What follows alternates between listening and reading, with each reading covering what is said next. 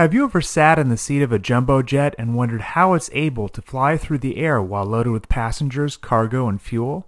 Let's take a closer look at how a wing is able to lift airplanes both large and small off the ground.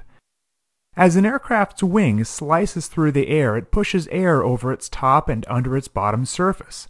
A wing's curved shape is designed to cause air to move at a higher speed over its top surface compared to its bottom surface.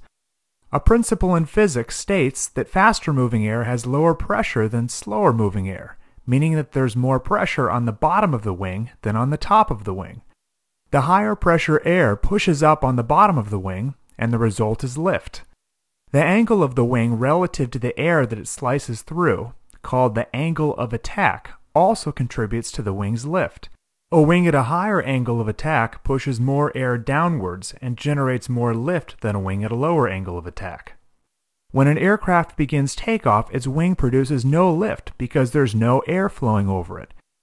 However, as the aircraft's speed increases, the wing generates more lift, and when the pilot increases the aircraft's angle of attack, the plane lifts off. The next time you're flying in the sky, you'll appreciate how an airplane's wing is lifting you to your next destination. Happy flying.